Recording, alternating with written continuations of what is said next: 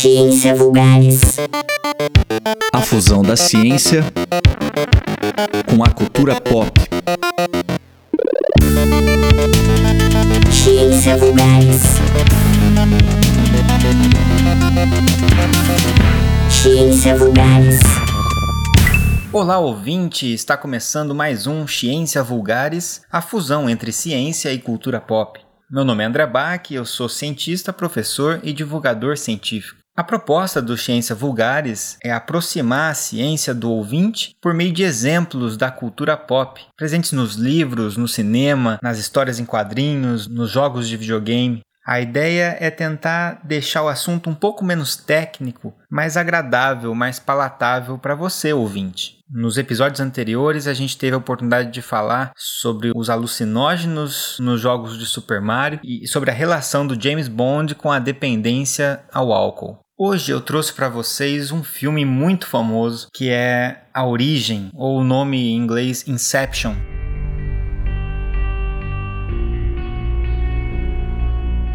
Foi um filme que se popularizou bastante com a direção do Christopher Nolan, um filme de 2010 estrelado por Leonardo DiCaprio e que fez muito barulho na mídia, tanto por ser um filme muito bem produzido, com um enredo bastante intrincado e que gerou bastante dúvida e bastante discussão sobre o seu enredo, eh, sobre o roteiro, sobre o final, pessoas que não entenderam direito o filme e realmente toda essa questão cinematográfica é um espetáculo à parte relacionado a esse filme. Bom, eu não tô aqui para ficar dando spoiler para vocês, nem ficar explicando o final de filme. Até porque muitos filmes como este deixam o final um pouco aberto e aí cabe a interpretação do telespectador sobre o que seria aquele final. Eu tô aqui para falar um pouquinho da ciência relacionada com isso. Esse é um filme que chama bastante atenção porque envolve um aspecto muito importante das nossas vidas. Envolve o sonho. E o sonho é um componente importante, é uma das etapas que a gente tem aí do nosso sono. Então, para a gente falar de origem, a gente vai ter que falar de sono e de sonhos. Rapidamente, para quem não assistiu ou para quem não se lembra do filme A Origem, a gente tem o Leonardo DiCaprio fazendo o papel de um cara chamado Don Cobb, que é um ladrão especializado em extrair informações do inconsciente dos seus alvos durante o sonho. Então ele invade o sonho das pessoas para conseguir retirar informações.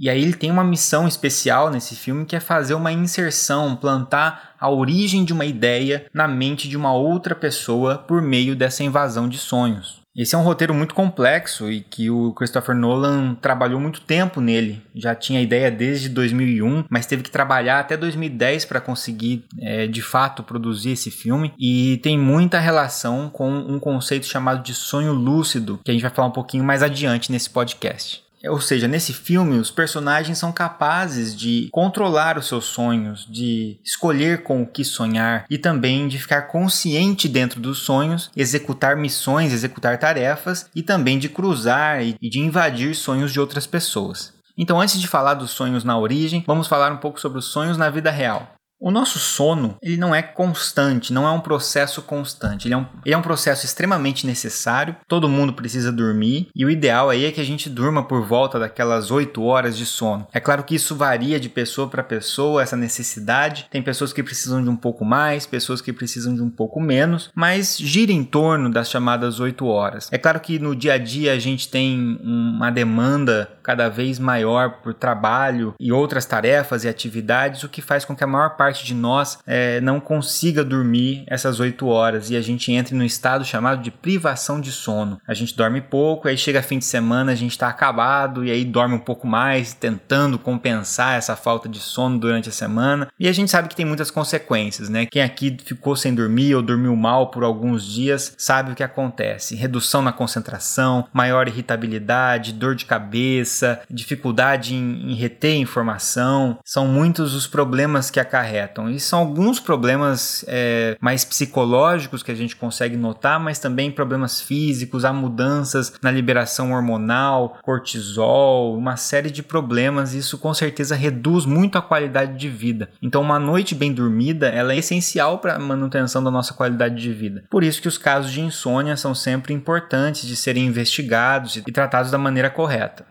Bom, mas quando a gente dorme, o nosso cérebro ele não para de funcionar, ele não para de trabalhar. É lógico, a gente precisa continuar, ele precisa continuar comandando o nosso corpo, nosso coração precisa continuar batendo, a gente precisa continuar respirando e uma série de outras atividades da manutenção da nossa vida nesse período e também para poder realmente provocar esse descanso. Existe uma mudança na liberação de alguns hormônios. Durante a infância também é importante para o crescimento adequado, solidificar algumas memórias e por aí vai. São muitas as funções funções do sono, muitas delas a gente ainda não conhece tão bem. E o que a gente sabe é que existem fases do sono. Existem as chamadas cinco fases do sono, que é o sono do estágio 1, estágio 2, estágio 3 e estágio 4, e o estágio chamado REM, R-E-M. E REM significa uma sigla em inglês chamada de Rapid Eyes Movement, que seria movimento ocular rápido, movimento rápido dos olhos. Porque nessa fase chamada fase REM, os nossos olhos se movimentam para um lado e para o outro, mesmo com as pálpebras fechadas, mas por baixo das pálpebras, os nossos olhos estão se movimentando. Quando a gente pega no sono, a gente entra no estágio 1, que é um sono mais superficial. E conforme aumenta esses estágios que eu falei, você vai entrando para um sono mais profundo, aquele sono que é mais difícil de acordar, que a respiração fica mais funda, né? E esse que é o sono mais é, restaurador para o corpo. Então a gente está no estágio 1, quando a gente adormece, aí a gente entra no estágio 2, no estágio 3, no estágio 4. Do estágio 4, a gente retorna para o estágio 3, o estágio 2. E quando a gente vai voltar para um sono, voltaria para um sono mais superficial que poderia nos acordar, a gente vai para o estágio REM, para o sono REM. Depois do estágio REM, a gente vai de novo para o estágio 1, estágio 2, estágio 3, estágio 4, estágio 3, estágio 2, estágio REM. 1, 2, 3, 4, 3, 2, REM. Mais ou menos nessa ordem. É óbvio que isso vai mudando, não é exatamente essa ordem, mas isso muda no decorrer do sono, mas começa mais ou menos assim o nosso sono.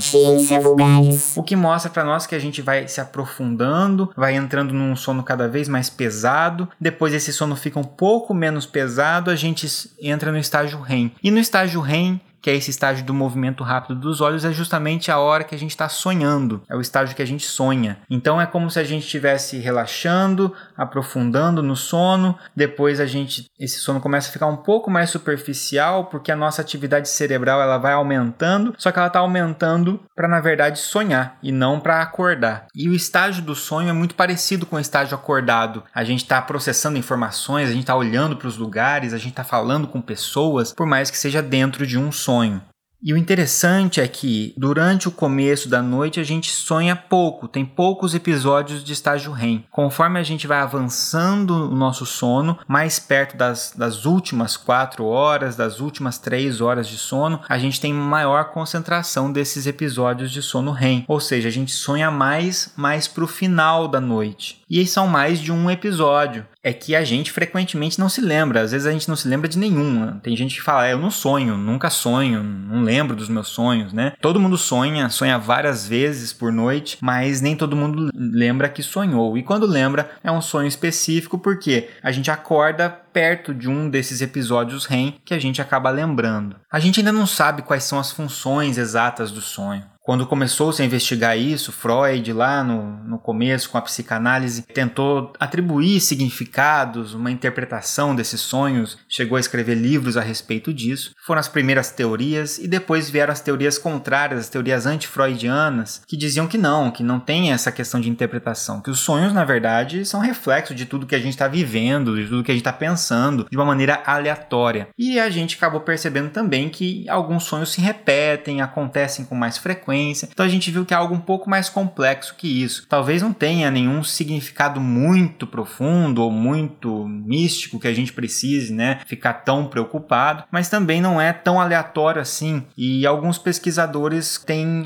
atribuído ao sonho um status de laboratório de emoções. É como se ao vivenciar algumas emoções no sonho e podem perceber que a maioria das vezes são emoções ruins, é um medo, uma angústia, alguma coisa assim. É, a gente estaria treinando o nosso cérebro num ambiente controlado. Então é um ambiente onde acontece uma coisa muito ruim, eu choro, fico triste naquele sonho, mas depois eu acordo. E aí eu percebo que aquilo não era verdade, mas meu cérebro, por algum momento, acreditou que aquilo fosse verdade e vivenciou aquela emoção. Isso pode, de alguma forma, estar relacionado com uma espécie de treino num ambiente controlado. Enfim, a gente ainda está muito longe de descobrir quais são as verdadeiras funções do sonho, mas nessa fase REM acontecem vários processos fisiológicos também que ajudam o nosso cérebro a ficar mais saudável. Uma limpeza de substâncias, de resíduos de substâncias no nosso cérebro que vão deixar a casa em ordem, vamos dizer assim. Então, durante o dia a gente bagunça essa casa toda e depois a gente tem que limpar né, os restos do que ficou solto por aí, e isso acontece bastante na fase REM.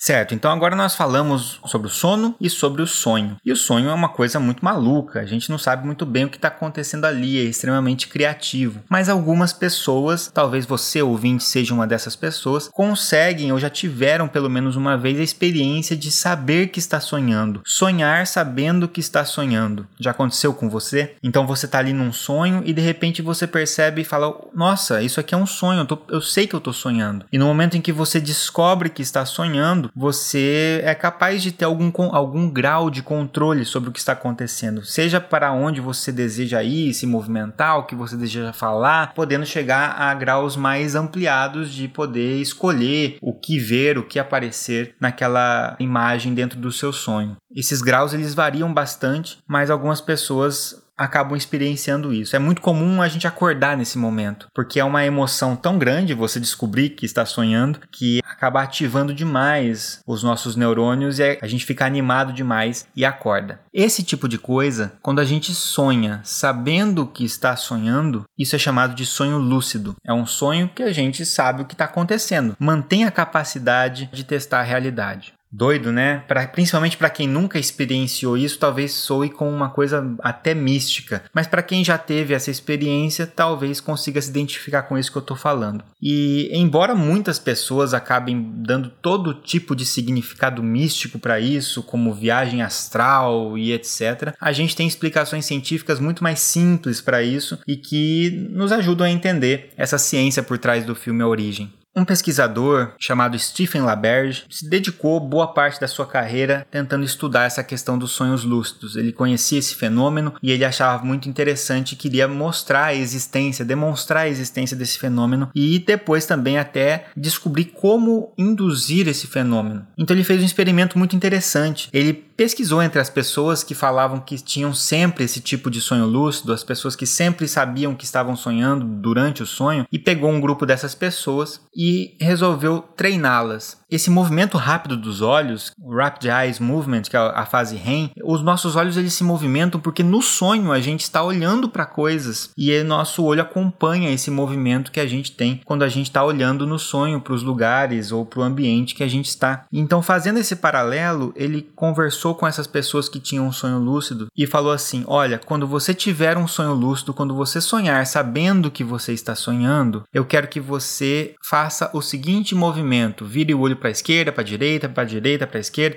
Fez um código com o olho, por exemplo, para esquerda, esquerda, direita, direita, esquerda, direita. Combinou um código com as pessoas e manteve essas pessoas no, em laboratórios de sono para acompanhar a onda cerebral delas, para ter certeza pela onda cerebral que ela está sonhando e também um sensor nos olhos para conseguir detectar o movimento do olho para a direita e para a esquerda. E com esse experimento ele viu que algumas pessoas que estavam entrando no sonho, assim que entravam no estágio de sonho, começavam a mexer os olhos para o lado e para o outro, conforme o que havia sido combinado no mundo acordado, vamos dizer assim. Então, com isso, ele conseguiu fazer uma comunicação entre quem está sonhando e quem está acordado. As pessoas que estavam sonhando mandaram uma mensagem do mundo do sonho por meio dos olhos para quem estava acordado. Muito maluco isso, né? E inclusive ele fez um teste de tempo. Ele fez um teste assim, você, então na próxima vez você vai fazer esse movimento aí com o olho, vai esperar 10 segundos e vai fazer de novo. E aí para ver a contagem do tempo dentro do sonho. E aí ele percebeu que, embora quando a gente está sonhando normalmente, a gente perde a noção do tempo, parece que passa dias, anos às vezes durante um sonho e na verdade passaram alguns minutos na vida real. Quando a pessoa está sonhando um sonho lúcido, ela acaba mantendo a capacidade de contar o tempo semelhante ao tempo real E aqui a gente tem uma diferença muito grande com o filme A Origem. No filme A Origem, se eu não me engano, tem uma, tem uma passagem que um dos personagens ele diz que cinco minutos no mundo real correspondem a uma hora no mundo dos sonhos. E isso poderia ser uma licença poética interessante se fosse um sonho convencional, mas os personagens naquele filme eles estão todos sabendo que estão sonhando. Todos eles são sonhadores lúcidos, o que faz com que, segundo a teoria do Stephen LaBerge, o tempo devesse corresponder exatamente igual. Então, se ele está cinco minutos no mundo acordado, seria cinco minutos sonhando de maneira consciente. Outra coisa que, obviamente, seria cientificamente impossível é uma pessoa invadir o sonho do outro, né? Isso não acontece, é, cada um tem o seu próprio sonho, por mais que a gente tenha coincidências, que a gente tenha sonhado com a mesma pessoa, ou tendo até sonhos parecidos, nada disso de fato justifica ou dá algum embasamento de que é possível invadir o sonho de uma outra pessoa. Então, nesse sentido, todo o plot do, do A Origem se perderia cientificamente. O que a gente está analisando aqui é que sim, a capacidade de ficar lúcido, de ficar consciente durante um sonho não é impossível. Então, até esse ponto a gente consegue puxar para a origem, né? Inclusive o fato de ter memórias e conseguir raciocinar, refletir de maneira racional, mesmo dentro de um sonho. E aí tem uma coisa muito interessante que é legal de a gente comentar a respeito do filme, é que tem um peão que ele gira. Não sei se vocês se lembram disso no filme. E esse peão, dependendo se ele está acordado ou se ele está dormindo, esse peão se comporta de uma maneira diferente. Se ele está acordado, o peão gira e uma hora o peão cai. Porque é isso que acontece com qualquer peão que você gira no mundo real. Mas no mundo dos sonhos, quando ele está sonhando, se ele gira o peão, o peão fica lá e não cai.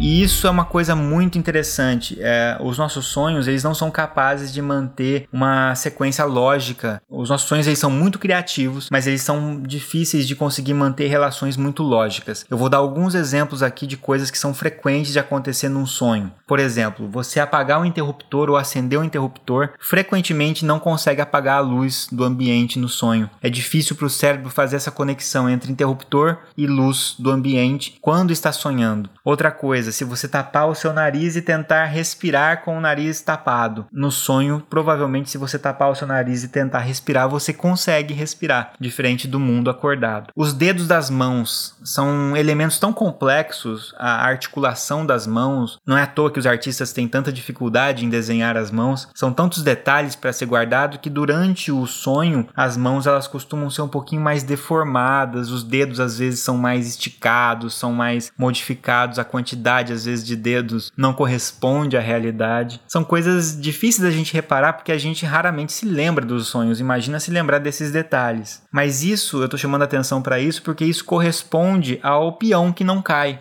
Isso é chamado pelo Stephen LaBerge, que é aquele pesquisador que eu falei, de teste de realidade. O que, que significa isso? Se você estiver num sonho, apertar o interruptor e essa luz não apagar ou não acender, é um gatilho, é um teste de realidade que pode fazer, opa, isso aqui está muito estranho, eu estou apertando o interruptor e não estou apagando a luz. E isso pode trazer a consciência dentro do sonho. Na maioria das vezes, quando a gente está sonhando, acontecem coisas tão absurdas, a pessoa aparece voando e você olha para a pessoa e fala: ah, normal, as pessoas voam aqui, né? É assim que funciona esse mundo maluco de sonho. Mas dependendo do treinamento que essa pessoa tem, pode ser que ela consiga identificar que tem algo errado. Não é normal a pessoa voar, né? Não é normal apertar o interruptor e a luz não acender. E isso coloca a pessoa num estágio de consciência durante, durante o sonho. Então o Stephen LaBerge ele desenvolveu técnicas, não é o objetivo objetivo desse programa ficar explicando e detalhando essas técnicas, mas o objetivo era explicar um pouco como funciona o sono, o sonho e esse conceito bastante interessante e que tem bastante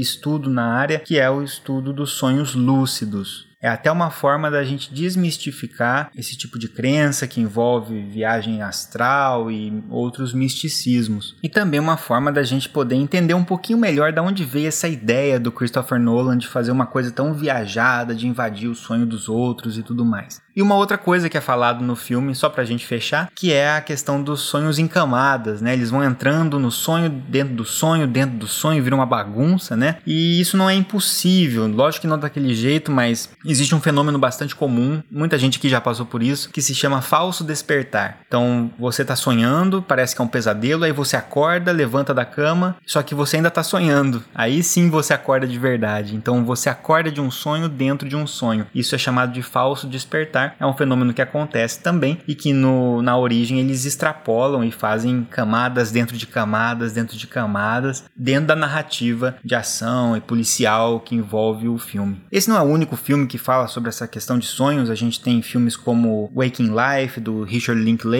A gente tem o Vanilla Sky. Tem um filme sobre sonhos lúcidos que, se não me engano, chama The Good Night, que é com a Penélope Cruz. Enfim, é um tema que sempre é revisitado porque chama muito a nossa atenção. E aí eu gostaria de indicar uma leitura simples eh, e acessível para quem se interessou por essa parte de sonhos lúcidos e por essas técnicas que eu comentei que surgiram lá com Stephen LaBerge, mas que depois se popularizaram por outros autores. Tem um livro chamado Sonhos Lúcidos, um guia para dominar a arte de controlar seus sonhos. É um livro do Dylan Tuchilo, Jared Zilzel e Thomas Pazel. Esse livro é um livro muito legal. Eu recomendo que você leia com um certo ceticismo e cuidado, porque não é um livro científico, mas é um livro que se baseia bastante nessas técnicas do Stephen LaBerge, que, que é um cientista. Então, se você pegar esse livro até a metade mais ou menos desse livro, ele vai trazer muitas informações legais sobre o que é o sonho, o que é o sono REM, quais são essas técnicas, o que é um sonho lúcido, por que, que isso acontece, sobre diário de sonhos, que é uma técnica para conseguir se lembrar dos seus sonhos muita informação legal e com uma base interessante na ciência. Da metade para o fim, aí ele já começa a dar uma boa viajada, começa a falar umas coisas um pouquinho mais, um pouquinho mais criativas e com pouquíssimo embasamento científico. Ele é um livro que eu,